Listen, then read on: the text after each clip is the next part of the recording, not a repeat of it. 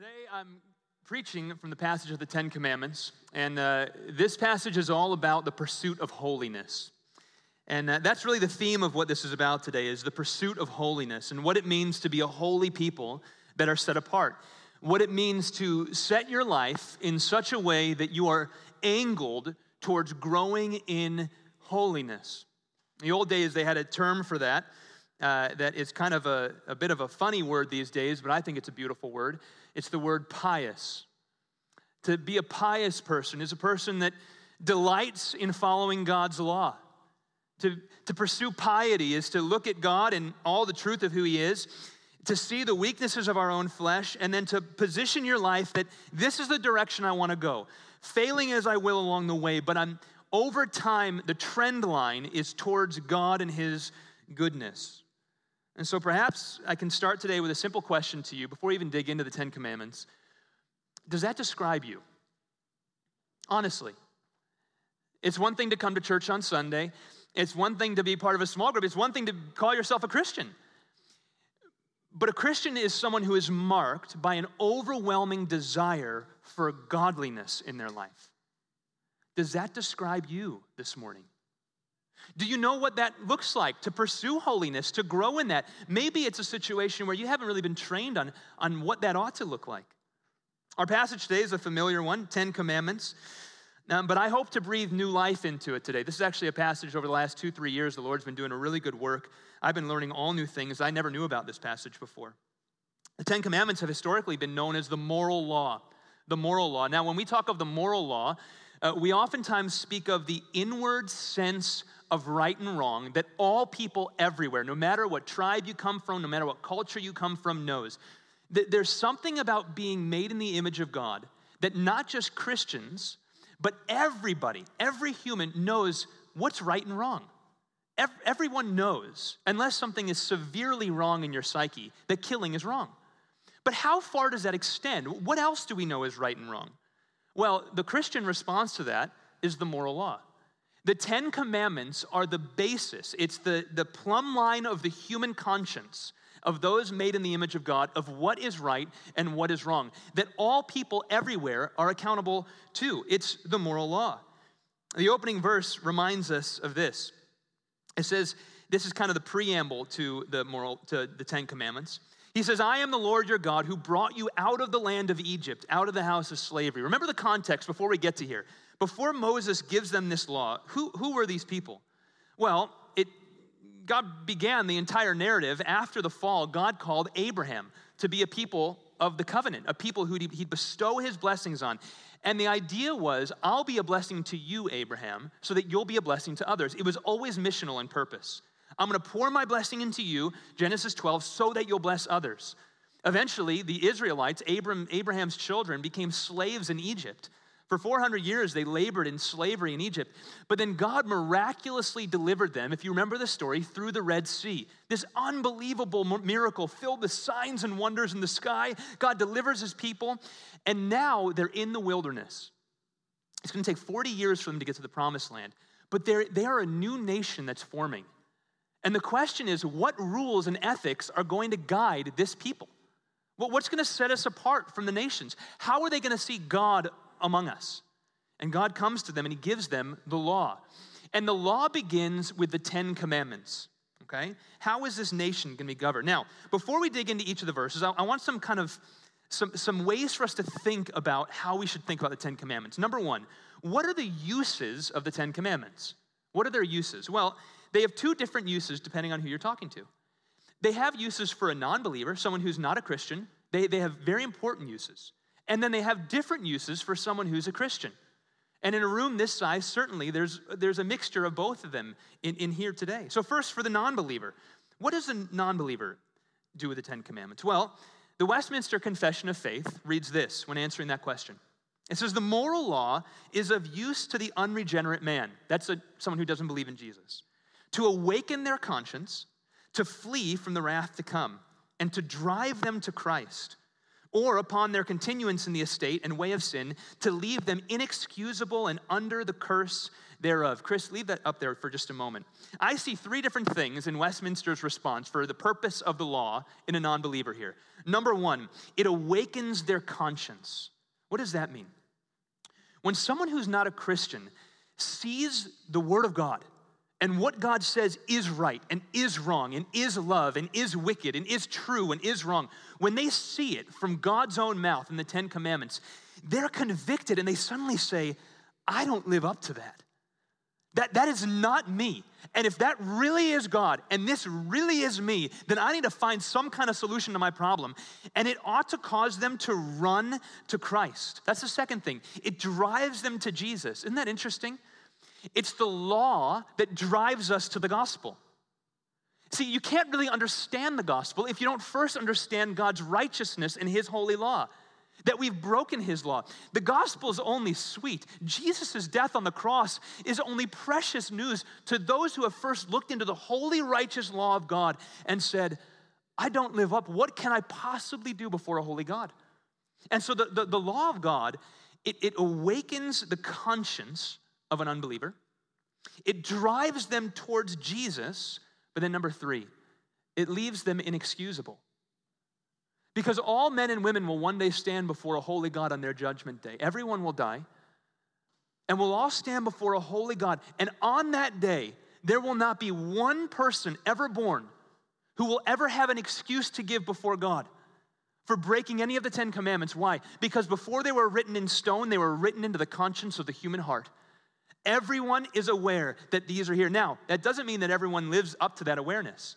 You might be saying, well, I know some tribes and cultures that, that don't agree with, with some of the things that are written in the Ten Commandments. And I would affirm that some cultures and some nations have drifted because of the variety and degrees of sin that are, that are propagated throughout their cultural lives, that sometimes some of them, some of the commandments are more suppressed than others. But when you dig deep, says the Word of God, into the soul of man, and when it's exposed in honesty before a holy God, no one is without excuse. Three things the law of God does. And so I want to give a desperate plea here before I go any further. If there's anybody who's not a follower of Jesus in this room today, as I'm preaching today through the law of God and I'm walking through the commandments, this is what I expect ought to be happening in your soul.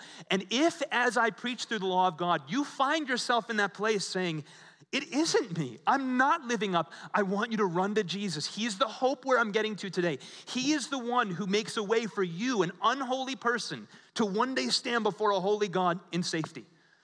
Now, what does it do for a regenerate man, for a believer? Well, it has a handful of things it does. Number one, it's not a merit system, right? So Christianity is not here's the law of God, now get after it. Live more like God, just work harder, be better, be stronger, and strive more. It's not a merit system. You don't, you don't earn God's love by following the law. God's love is earned by one person on your behalf. His name's Jesus Christ. He fulfilled the law perfectly, and all the amount of love that God could ever given you has been given to you in full the moment you trusted in Jesus. That's the good news and the hope of the gospel. He can't love you any more than he already does. Now, this is good news in two directions.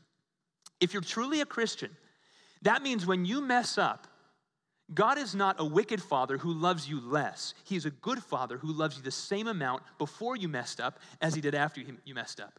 That doesn't mean he doesn't have consequences for your, your mistake. It doesn't mean he, he might not discipline you, but he's a good father. If you've been adopted into his family through genuine faith in Jesus, he will always love you. He'll always, you'll always be secure in Christ. Number two, so it's not a merit system, but two things it does for a believer. Number one, it reminds us how much we're bound to Christ. Over and over, I, told you the last two, three years, I've been on a deep dive on the Ten Commandments and on the law of God. And what I found is the law of God goes so much deeper into the inner recesses of the heart. You know, the, the reformers, they had this, this language they would use. They called it the first motions of sin. This is interesting, first motions. Technical language, but what it means is before your mind and heart and will is even applied towards thinking about a sin, Before that even happened, that first motion, before you really even try to do anything, but just the corruption of your heart leads you in a direction that's sinful, leads you in a thought that's not of God, even that first motion is sinful. And they said, the beauty of the gospel is that the more you realize how deep your brokenness before a holy God goes, the deeper you see your own corruption, the more you say, wow, the gospel covers it all. Even the first motions of sin. So the more we know about the law, the more we love Jesus. You realize how much we're bound to him. But secondly, it then provides a path for godly living. It provides a path for godly living. I, I started by asking the question Are you hungering after being a godly individual? That, that's what Christian, I mean, isn't that what a Christian ought to do? I mean, if, just pretend you weren't a Christian for a little bit. Just for, for a moment. Say you're not a Christian, you're an outsider to the church. Wouldn't you at least think the people who go to the church probably are really hungry to live godly lives? At least that's what should be true of them. Well, the law provides the basis for what that godliness looks like. And so we constantly want to arrange our life to be more in line with God's law and all of its implications. God forbid we ever stumble across the law, realize we're breaking it, and then think nothing about it. That would be completely unbecoming of a Christian. That would be the antithesis of someone who's been filled with the Spirit, and that Spirit's then awakening the mind and the heart to know the things of God. That would mean we're in trouble.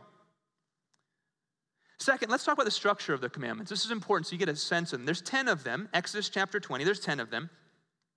When we talk about the structure of the Ten Commandments, the New Testament comments on the Ten Commandments quite a bit. Romans chapter 13, verse 10 says, Love does no wrong to a neighbor, therefore, love is the fulfilling of the law. Okay, so in terms of the structure, the underlying ethic of all of God's laws is love. It's love. Now, that term is thrown around a lot in our culture. And, and we have to make sure that when Christians speak of love, we're speaking of what God defines as love. Much of what culture around us and society around us defines as love is actually what the Bible describes as wickedness. And so we can't just say, well, love is whatever I want it to be. Love is some wishy washy, undefined, unbound thing. No, God has defined love. And, and the scriptures say love is the fulfillment of the law.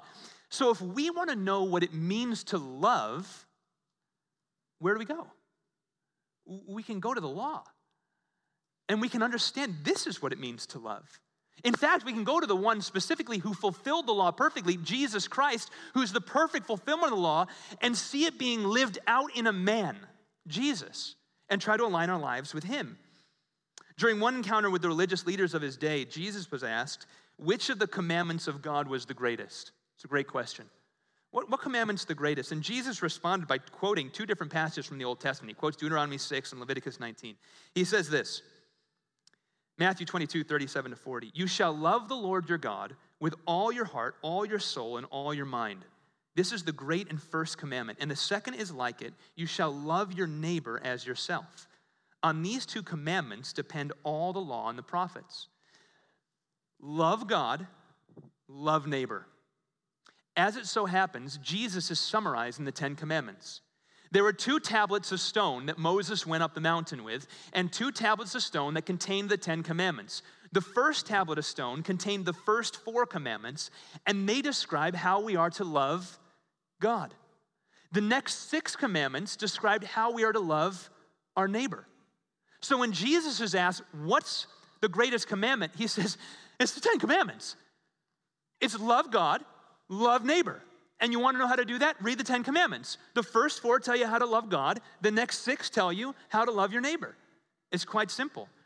It's, impo- it's impossible to properly follow the love, the command to love your neighbor, if you're not first following the command to love God. Let me say that again. The second table contains all the law of how to love your neighbor. But the condition of being able to love your neighbor is dependent on you first knowing how to love God. Why? Because for God, He's just as much after the motivations and the heart as He is after the action. We see that all through Jesus' teaching. And so, to truly love your late neighbor in a way that God defines as true love, you must, you must have that love of your neighbor flow from a love of God, and that godly love then flowing into your neighbor's life. You see that? We love God, and that flows into a love of neighbor. Now, let's take a survey of the Ten Commandments. I have to do this quickly, and I could do multiple sermons on each one of these. So it's going to quick survey, go through all 10 of them. And as I go through, I want you to be asking the question Is this true of me? And is there anywhere where I've grown callous to the true law of God? First command you are to have no other gods besides me. In fact, the language reads in verse 3 You shall have no other gods before me. Don't even have them in your presence. The first command, how are we are to love, is that we, we worship the one true and living God. We do not worship any God. We do not worship false gods. We worship the one true and living God. And how are we to do that from Deuteronomy 6? We just saw that. We worship, worship Him with our heart, soul, mind, and strength. All of our affections, all of our motivations, we put our full mind towards thinking rightly about God.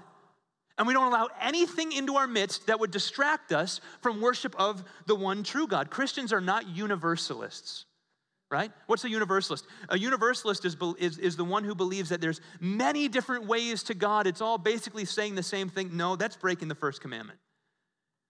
There's no other gods besides the God of the Bible.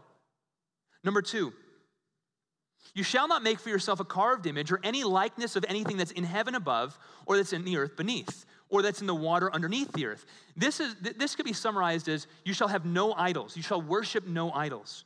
You shall not bow down to them or serve them, for I, the Lord your God, am a jealous God. Now, directly, let's talk about this no idols. Directly, this means, right, that we're not to make any kind of statue or image that becomes an emblem of our worship right? No idols. I lived in Thailand where idolatry was all over the place. There were golden statues on every corner. People would bow down to them. It's a very in your face vision of what the second commandment is telling you not to do. No idols. Some, uh, some people actually take this further. In fact, many of my heroes believe that this is also saying that we are not to have any images of God in any way, including pictures and images of Jesus. Now, I'm going to confess to you right now, I, I wanted to be able to give you a really clear answer of where I stand on that today, and I can't. I'm really torn on it. I see an argument on both sides. And now here's what I'm doing this is how my mind works. What I want the answer to be, because I have a number of children's storybook Bibles that I read to my kids that have pictures of Jesus in it. And what I want the answer to be is that's fine, because that's normal to me. But that's not how I make my decision. I want to know what does the Bible say?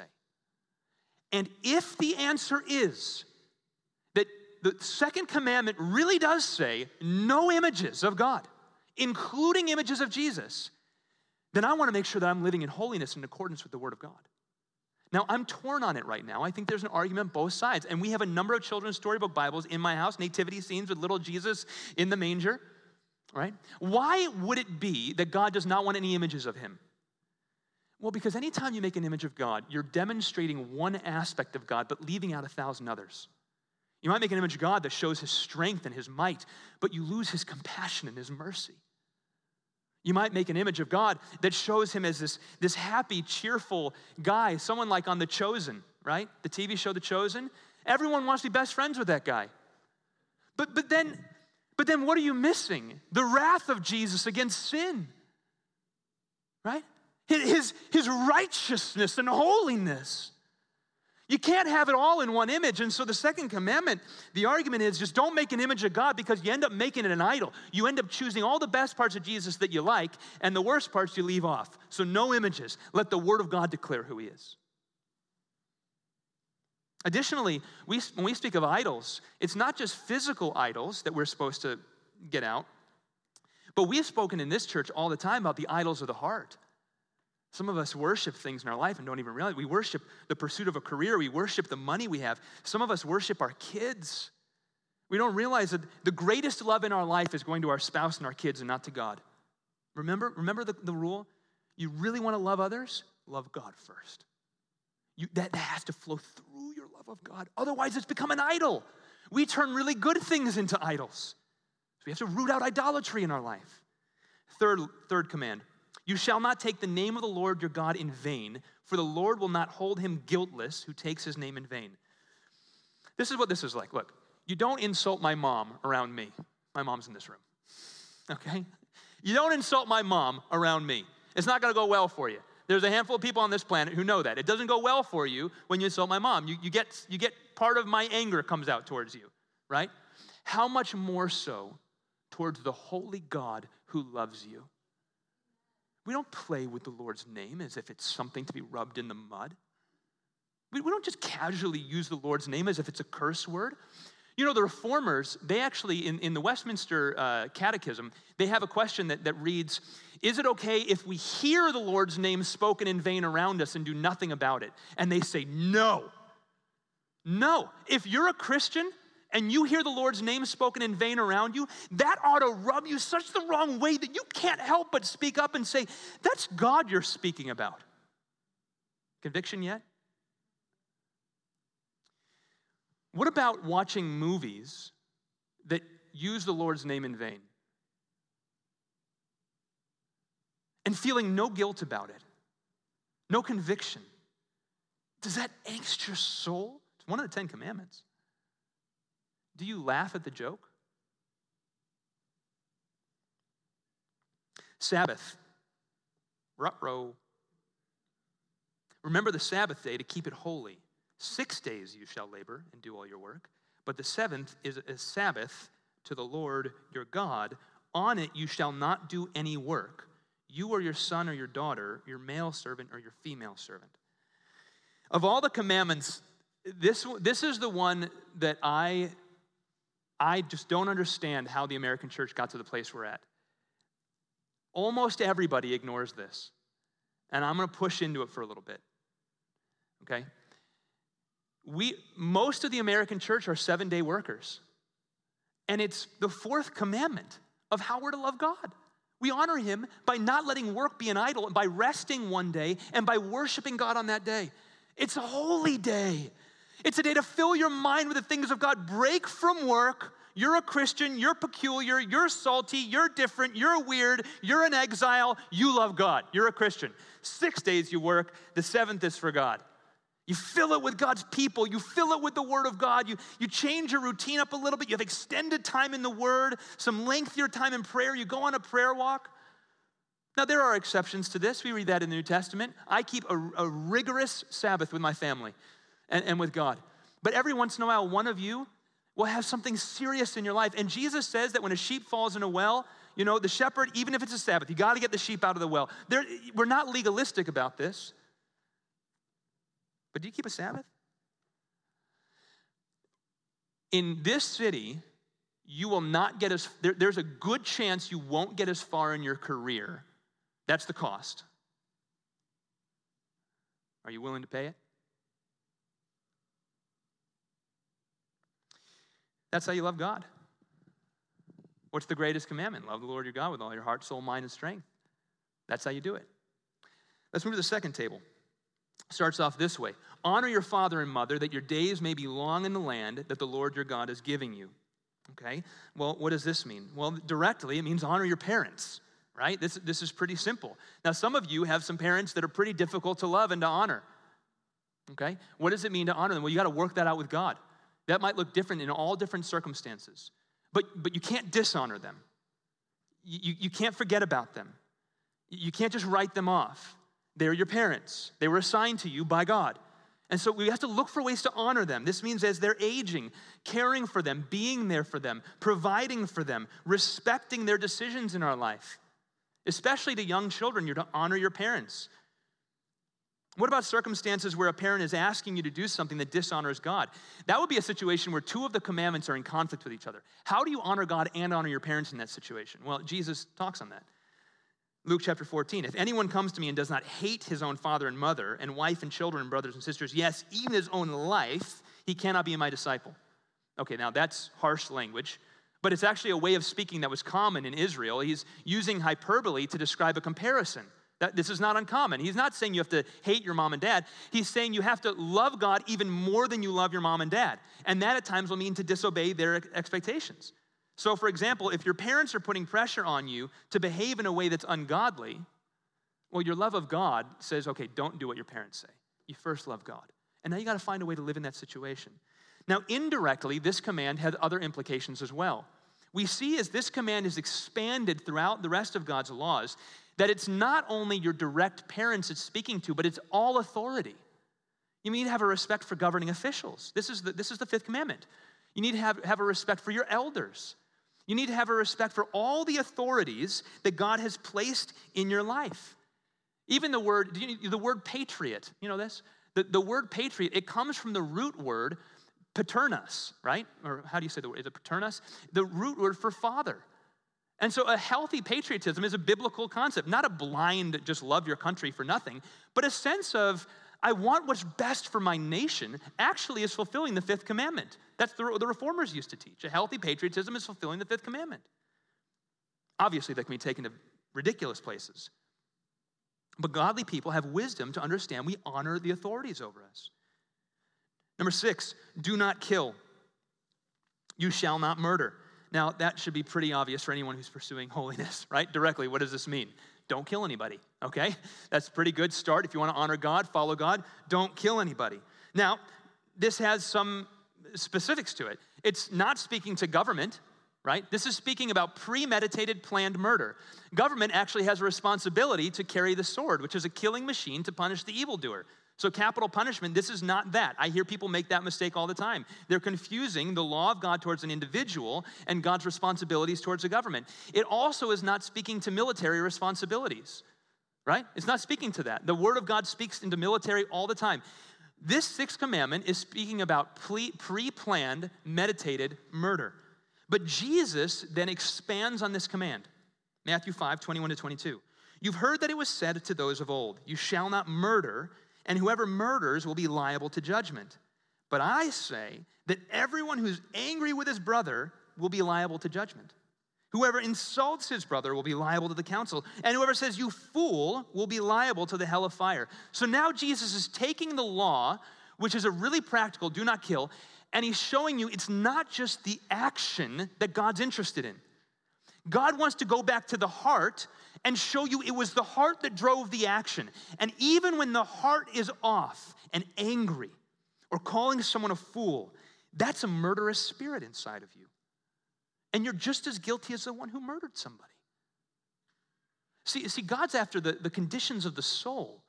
He wants to change your heart from the inside out. He doesn't just want moral conformity, He wants a new heart that actually lives towards a new morality. Number eight, the set, number seven, don't commit adultery. It says, You shall not commit adultery, verse 14. Underneath this, now keep in mind, each of these are umbrella categories, okay? So when we speak about not uh, committing adultery, that encapsulates every one of God's laws that speaks into issues of sexuality. That's the structure of the entire book of Exodus and Leviticus. The Ten Commandments are the category headers, and then all the rest of the hundreds and hundreds of laws are working out how those Ten Commandments play out in case law throughout Israel in the Old Testament. That's what the law in the Old Testament is. So, all the issues of sexuality are summarized under this seventh commandment of not committing adultery. This includes all fornication, that's sex outside of marriage between a husband and a wife. This includes all things like incest laws and rape laws, homosexuality laws, polygamy laws, and so on that we find underneath the Old Testament. All are wrapped up underneath the seventh commandment don't commit adultery. God has defined sexuality as a good thing between a husband and a wife in the covenant of marriage. But look at what Jesus says. Jesus then goes back and he says, It's not just the outward conforming to the law I'm after, I want the heart.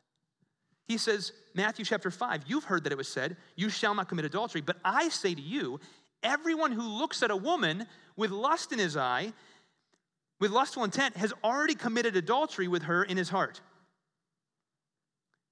I mean, are you reading the words of Jesus as seriously as, as we ought to be?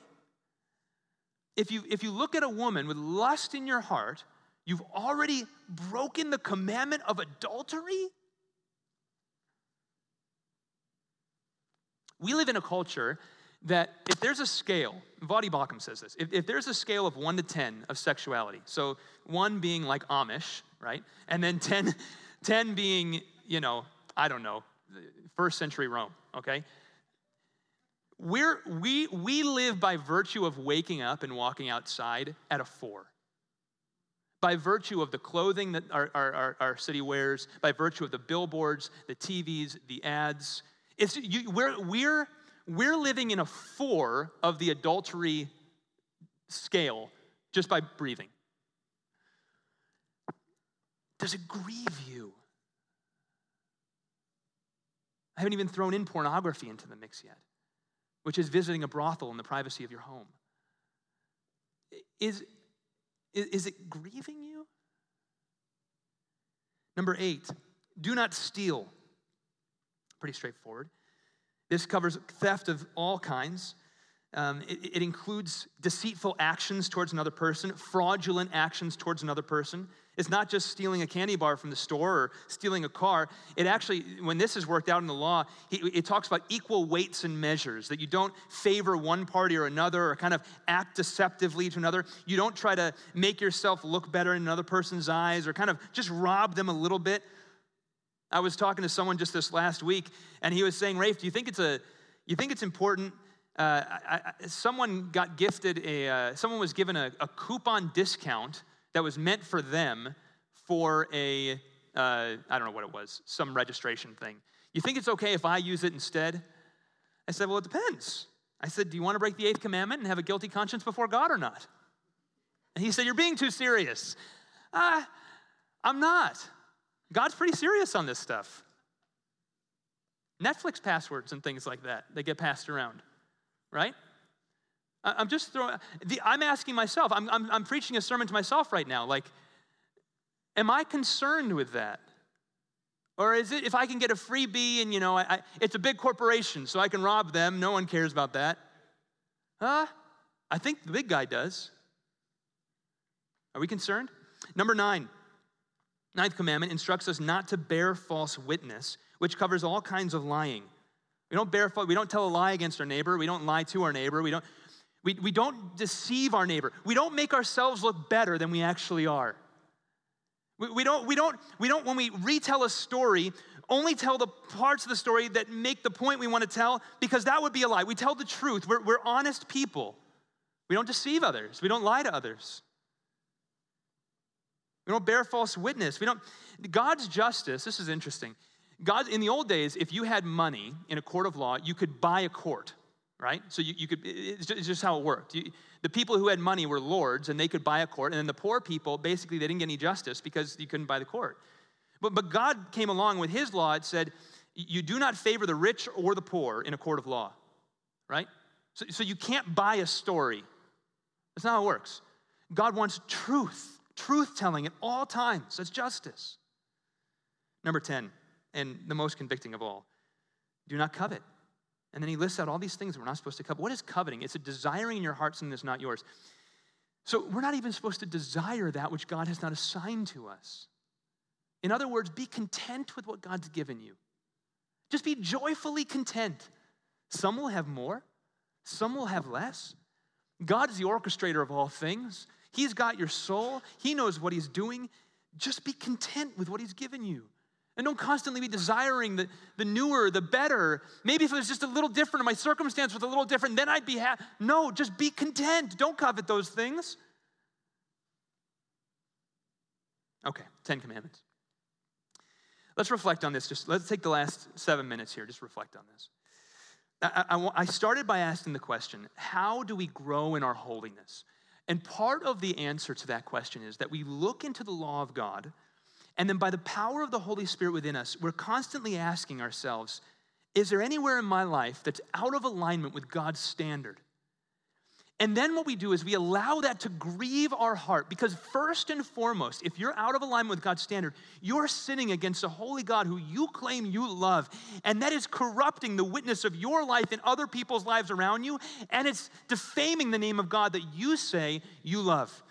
And so you first grieve that, and then you go to Christ and you say, Jesus, you have forgiven every one of my sins. I'm still, I still have part of my old nature in me. You, you changed me when I put my faith in Jesus. I now have a new desire, new nature, but I still have part of my old nature, and, and I make mistakes. I don't live up. But it's that battle. What most concerns me is that so often the battle's not even present to overcome sin. It's like we read the Ten Commandments And then we go on our day and break three of them, and it's like not even an issue. That, that to me tells me one of two things. Either it says that this person is not a follower of Christ, that does not have the Holy Spirit within them because there's no, there's no sense of right and wrong or desire for godliness in their life. Or it tells me they, they do have the Spirit of God in them. They are saved. They have a mustard seed of faith, but something's desperately wrong in their faith. We go through a life taking the Lord's name in vain or, or laughing at jokes or the Lord's name being taken in vain, and there, there's no struggle with it, no sense of that's just wrong. We go through our life not taking a Sabbath, just knowing it's grieving the Spirit, but I don't really care. I've got bigger fish to fry. No grieving? We go through our life breaking the adultery laws right, left, and center, and just nothing. James chapter 2 says, Whoever keeps the whole law but fails in one point has become guilty of all of it. Make sure you understand this. Look, we have all failed to live up to the law of God, Every, myself included. Mother Teresa included, right? Pick your most holy saint you can think of. Everyone failed to live up to the holy standard of God's law. The, the, the goal of this message is not to say, here's what you ought to be doing, so just live up to God's law and then God will be pleased with you. No, no one could live up except for one. Jesus fulfilled the law on your behalf. Because when you broke any of them in heart, mind, or action, you broke all of them and you are accountable to God. And make sure you hear that before I tell you the good news. There will come a day where you'll stand before a holy God, and if you've broken any of these, you are accountable to the entire law, and your penalty will be separation from God eternally. But God sent Jesus to fulfill the law on your behalf. And if by faith you believe that Jesus died for you, then all of your sin is forgiven.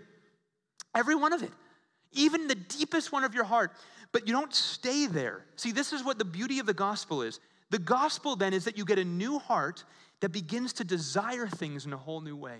This is the sign. In fact, the New Testament calls this fruit of the Spirit.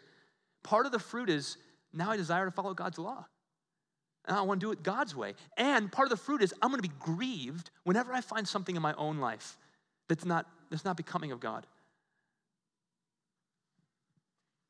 One of the Puritans I love to read, Walter Marshall, he wrote it this way The Ten Commandments bind us still.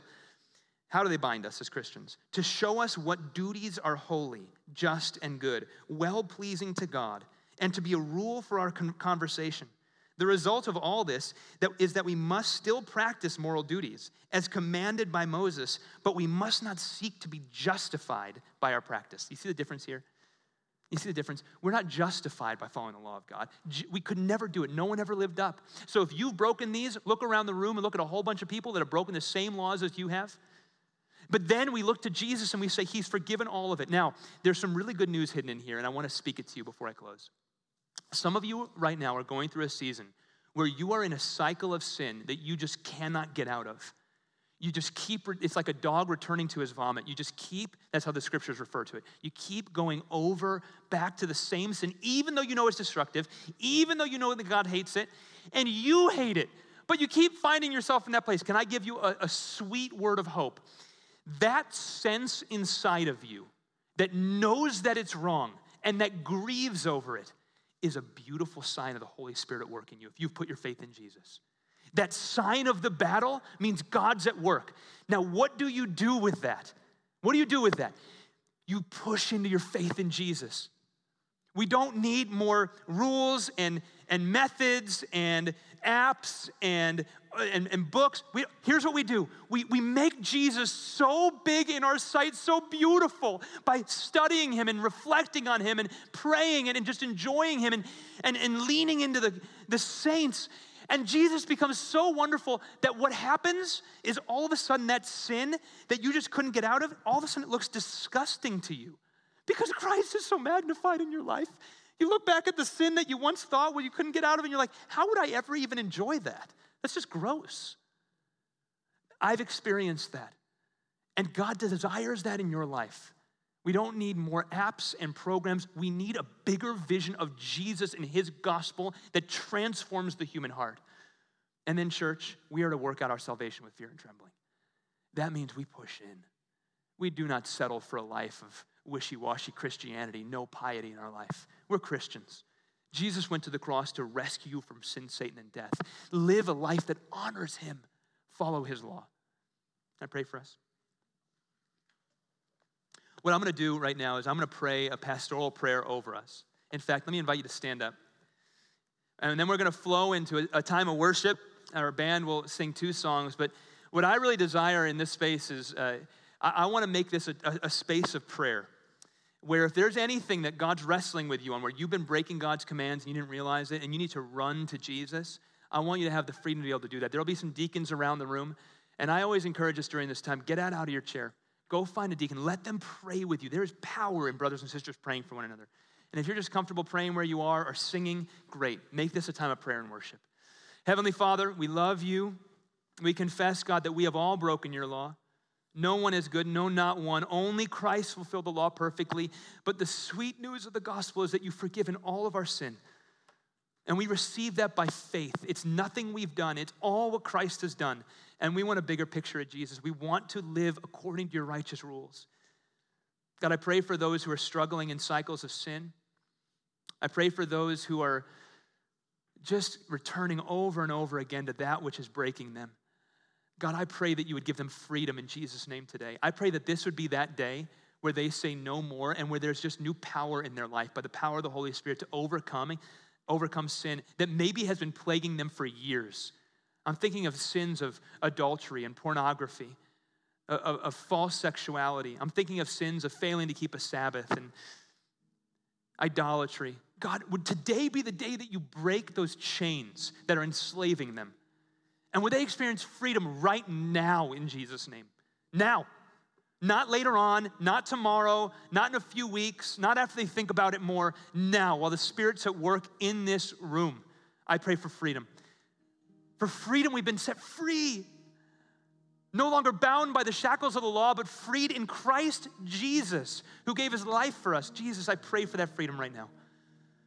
I pray for the boldness, God, to be able to declare to you the depth of our sin, that it's worse than we know, and that, that you would implant in us a faith that says the gospel is even greater than the depth of our sin.